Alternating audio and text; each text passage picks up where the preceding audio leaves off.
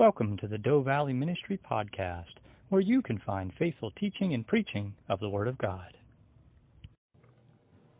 Our scripture is Esther chapter 6 this morning.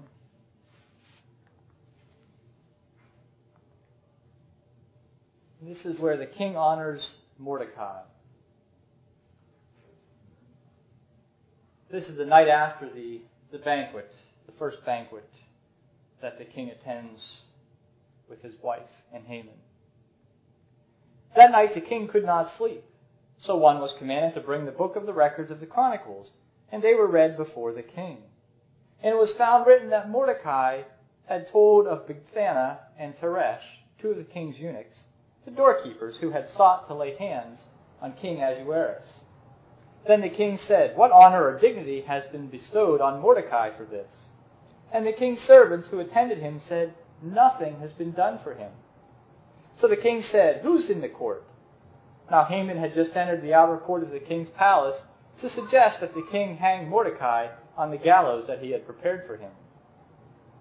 The king's servant said to him, "Haman is there, standing in the court."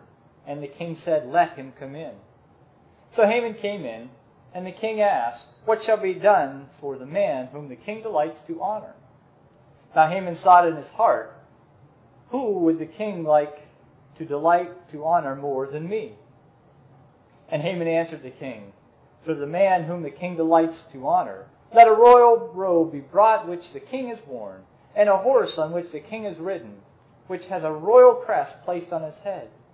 Then let this robe and horse be delivered to the hand of the one of the king's most noble princes, that he may array the man whom the king delights to honor. Then parade him on horseback through the city square, and proclaim before him, 'Thus shall it be done to the man who the king delights to honor.'" Then the king said to Haman, "Hurry, take the robe and the horse as you have suggested, and do so for Mordecai the Jew, who sits within the king's gate. Leave nothing undone of all that you have spoken." So Haman took the robe and the horse, arrayed Mordecai, and led him on horseback through the city square, and proclaimed before him, "Thus shall it be done to the man whom the king delights to honor." Afterward Mordecai went back to the king's gate, but Haman hurried to his house, mourning and with his head covered. When Haman told his wife Zeresh and all his friends everything that had happened to him, his wise men and his wife Zeresh said to him, "If Mordecai, before whom you have begun to fall, is of Jewish descent, you will not prevail against him, but will surely fall before him." So our message this morning is, our lesson is about earning rewards. Earning rewards. Last time we saw Haman's pride get the best of him.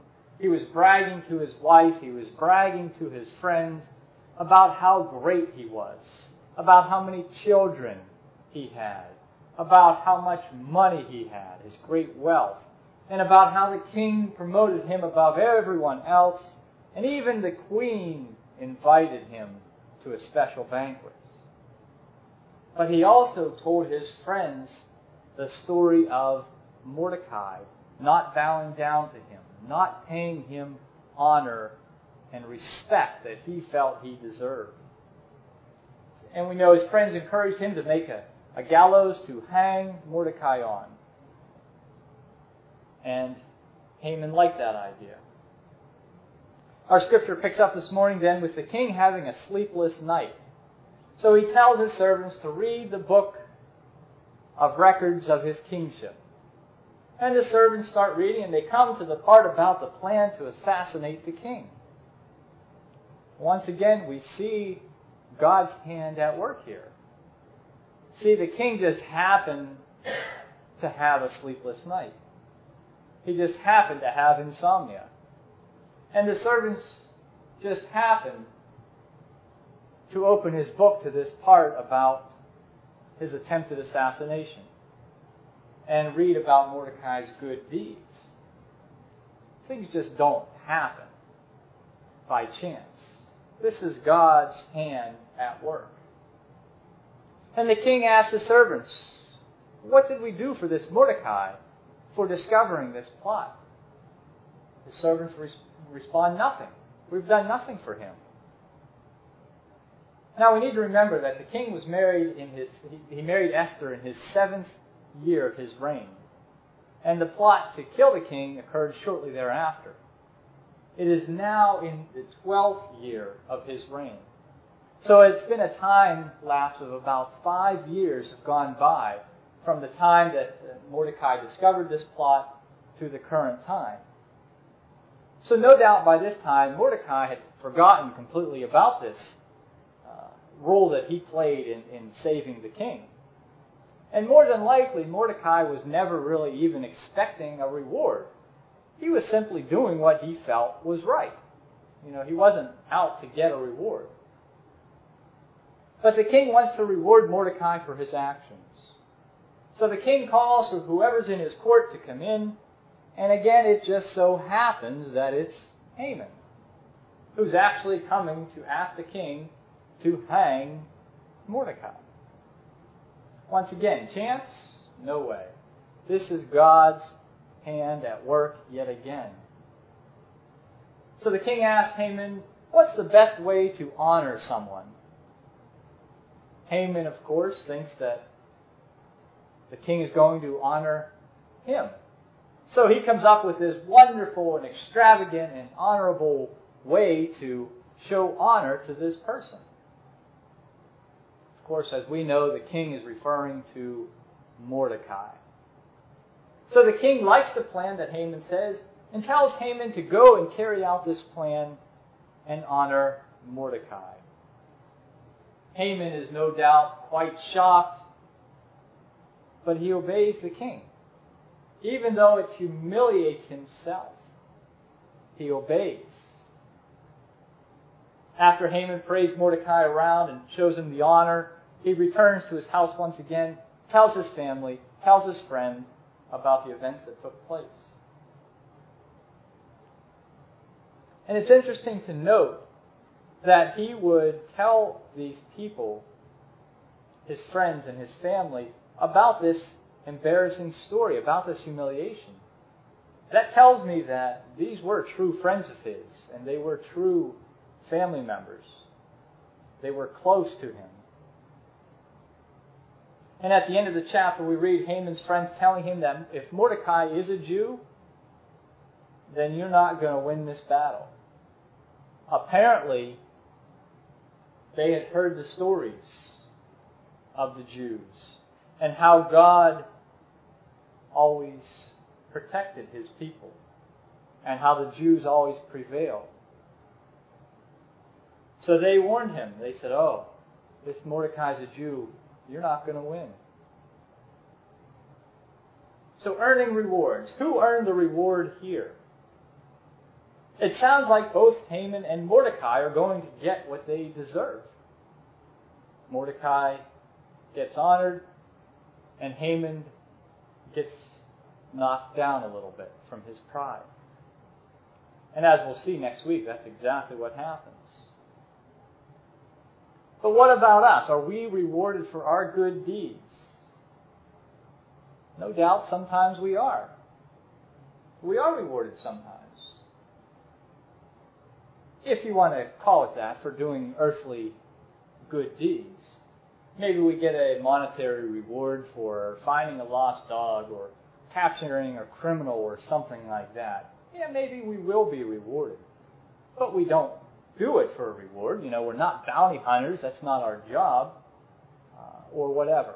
Or maybe you help someone shovel some snow and they give you some money or something. Well, that's not why you did it. You didn't do it just for the money or whatever. You know, sometimes we just get a simple thank you or a simple little attaboy, way to go, something simple. And that's okay too. There's no problem with that. And the thing is, we must not let it get to our egos. But it is important on a human level to show our thanksgiving, to show our appreciation to others for the things that they do, not only for us, but for other people as well. We need to remember as believers, our ultimate reward is from God. Our reward is eternal life with God through Christ. We will reign with Christ because we are joint heirs with Christ. We will receive a crown of righteousness, a crown of glory, a crown of life, an imperishable crown. We do what we do for God, not for ourselves, not for our own ego. We do it to honor and glorify Him. As I mentioned, though, we should always give thanks to people for the things that they do for us. Maybe that comes in the way of a monetary reward or a simple thank you. But we need to remember that God is using that person to bless us, to help us out. And we should never take our blessings for granted. How many times have you thanked God for the many blessings that you have? And most of us probably have. We thank Him for the things that maybe we can physically see or touch. Or maybe we thank Him for our friends and our family. But have you ever thanked Him for the blessings of our forefathers that founded this nation? George Washington, John Adams, John Hancock, Benjamin Franklin, other signers and supporters of the Declaration of Independence and the Constitution? Probably not. But that's a blessing to us that these men were so moved so many years ago to establish this nation on Christian principles.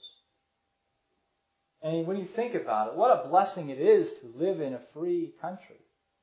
Right now, all across the United States, maybe not quite out west yet, it's still early in the morning, but there's church services going on, open, in public. Some of them are possibly even outside in nicer weather areas. And in other countries, there's church services going on as well, but they're hidden down in basements because they would be persecuted if they were out in the open. So it is nice to live in a free country, and not just a religiously free country that we can practice as we please, but just in a free country that we don't need to be worried about being enslaved by the government. You know, we have our own personal freedoms as well. What a blessing it is to live here. What about other blessings in your lives? Have you ever given thanks to the people, the teachers, maybe in elementary school or high school that taught you things? And today's teachers, they teach children as well, but I think it's a little different than the way, for sure, many of you were raised. At least before they took prayer and the Bible out of school. But even the people that taught you how to read and write, that gave you the ability to read the Word of God for yourself and to maybe write in a journal or a diary your thoughts about the Word of God. What a privilege it is and what a blessing it is to have those people in our lives. Or what about the soldiers that sacrifice their lives for our freedoms? See, we're to give thanks for everyone and for all things. Not just for the current things, but for the past things in our lives and for the future things as well. 1 Timothy chapter 2 says, "Therefore I exhort first of all that supplications, prayers, intercessions, and giving of thanks be made for all men," meaning for all people. So earning our rewards, we're to give thanks to the people that do things for us. And we are also to help people as well. But we're not to do that simply to earn rewards here. We're to do that for our eternal rewards. Let us remember to thank God and thank others for the things that they do for us. And we need to try and create a spirit of thankfulness in our hearts. Think of the good that you can do to help others and encourage others as they also journey on in their lives. Let's close with a prayer. Father, we thank you for that wonderful gift of eternal life. We thank you for the many blessings that you have placed into our lives, both in the past and what you are currently doing for us, and in the future what you will do for us as well. Oftentimes we take for granted these blessings and the freedoms that we have in this country. But help us to remember where all these blessings come from, and help us to use the blessings that you've given to us. Help us to use them to bless others. We do this all for your glory and for your honor. Amen.